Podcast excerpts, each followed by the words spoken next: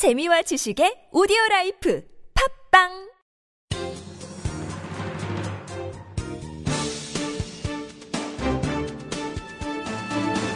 일간 사설 6월 25일 목요일 조선일보 사설 우리는 대통령이 버린 군인의 부모였다.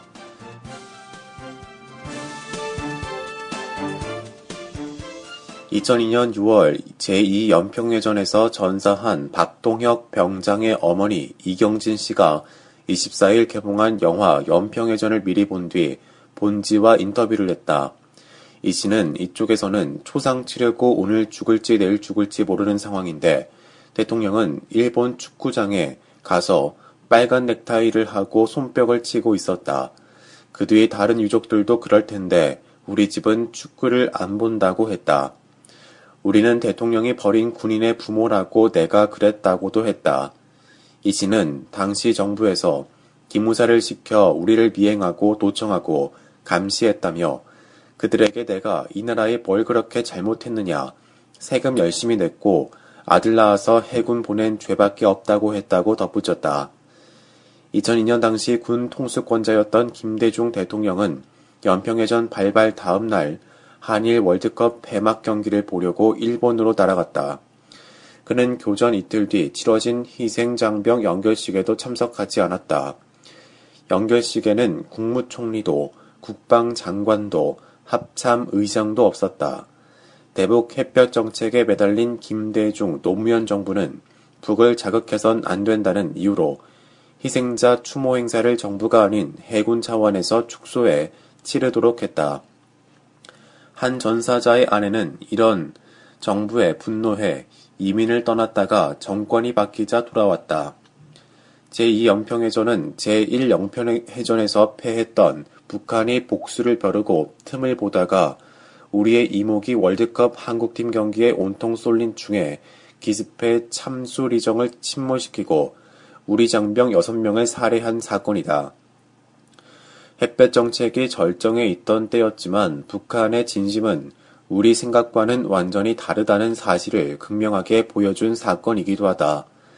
서해에선 북의 공격으로 죽고 다친 유가, 유가족들이 피눈물을 흘리는데 동해에선 많은 국민이 북의 금강산으로 놀러가는 현상이 벌어지기도 했다. 대통령만 희생장병과 유가족을 버린 것이 아니다. 대한민국이 과연 나라를 위해 목숨 바친 이들을 제대로 예우하고 있는지도 도, 되돌아 봐야 한다. 정부는 전사자 1인당 4억 여 원 등의 보상금으로 할 일을 다 했다고 생각하고 있는 듯하다. 박동혁 병장의 아버지는 얼마 전 본지 인터뷰에서 아들의 명예를 완전히 회복하기 위해 아직도 할 일이 남아있다고 했다. 법적으로 전사자로 예우받지 못하는 현실을 고쳐야 한다는 것이다. 제2연평해전에서 부상한 뒤 전역한 사람들 가운데 신체적 장애뿐 아니라 외상 후 스트레스 장애 등 정신적 상처 때문에 취직도 못하는 경우가 많다고 한다.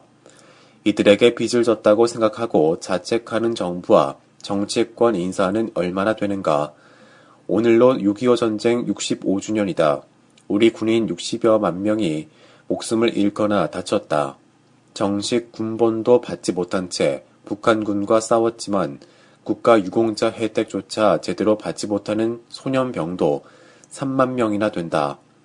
지난 60여 년 북한의 끊임없는 무력 도발에 맞서 수많은 우리의 남편, 아들, 동생이 국가를 위해 몸을 던졌다. 앞으로 또 얼마나 많은 희생자가 나올지 알 수 없다.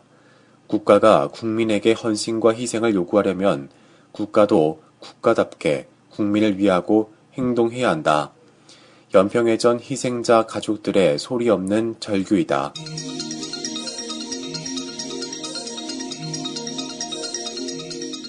의사 간호사 월급 깎이며 메르스 환자 치료 의혹 나겠나.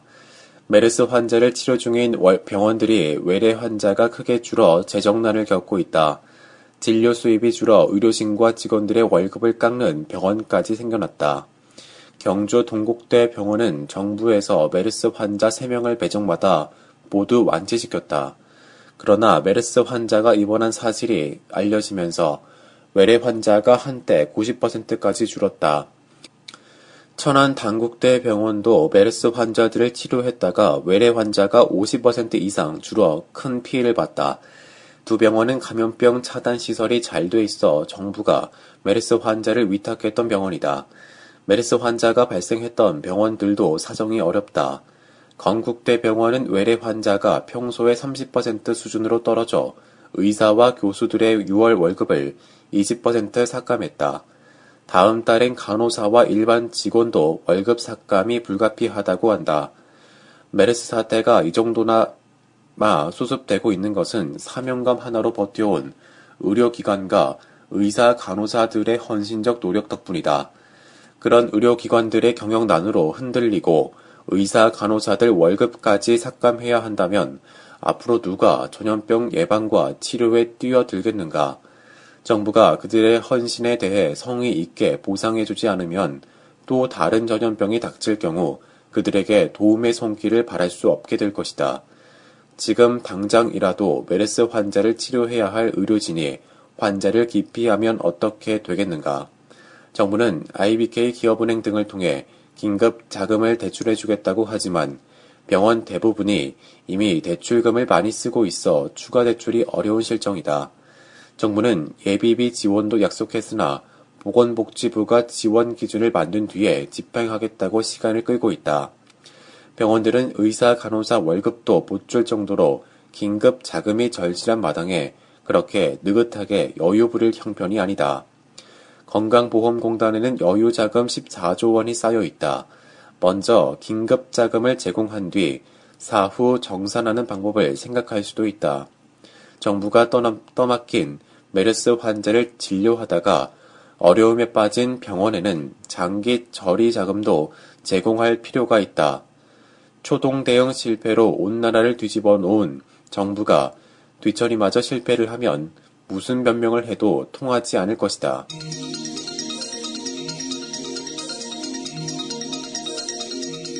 1조 넘은 대형 창업, 중국은 10, 15곳인데 한국은 2곳뿐. 중국이 전 세계 비상장 스타트업 기업 중 기업 가치가 10억 달러, 1조 1천억 원을 넘는 기업을 15개 보유한 것으로 나타났다. 한국엔 이런 회사가 전자상거래 업체 쿠팡과 스마트폰 앱 서비스 회사인 옐로 모바일 등 두 곳밖에 없다.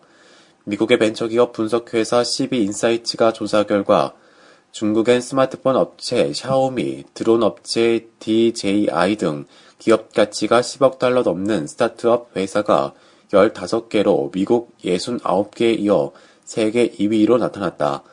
세계적으로 스마트폰 앱 3D 프린팅, 어, 드론, 사물 인터넷 등 분야에서 혁신 기업들이 속속 탄생하는 과정에서 중국 기업들이 급부상하고 있는 것이다. 한국은 초고속 인터넷 기반 시설이 잘 갖춰져 있고 스마트폰을 통한 비롯한 첨단 IT 기기 보급률이 세계 최고 수준이다. 이런 인프라를 활용을 하면 스마, 스타트업 기업이 세계 시장에 쉽게 진출할 수 있다. 그럼에도 중국의 샤오미처럼 세계를 놀라게 하는 스타트업 회사가 아직 나오지 않고 있다. 국내 대기업들은 몸집이 무거워 혁신 제품 개발보다는 기존 기술을 개량 개선한다는 데만 집중하고 있기 때문이다.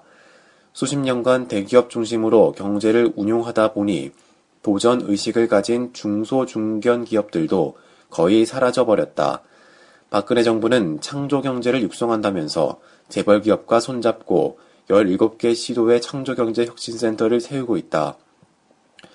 정책 자금도 쏟아붓고 있다. 하지만 혁신 기업은 번듯한 사무실 만들어주고 돈을 밀어 넣는다고 해서 쉽게 생기지 않는다. 신생 중소벤처기업이 재벌에 치이지 않고 성공할 수 있는 생태계를 만들어야 가능, 가능한 일이다. 정부는 스타트업, 기업이 성장할 수 있도록 재벌의 압박과 방해를 막아주는 역할만이라도 제대로 해주면 된다. 혁신기업 창업마저 중국에 밀려서는 한국 경제의 미래가 어둡다.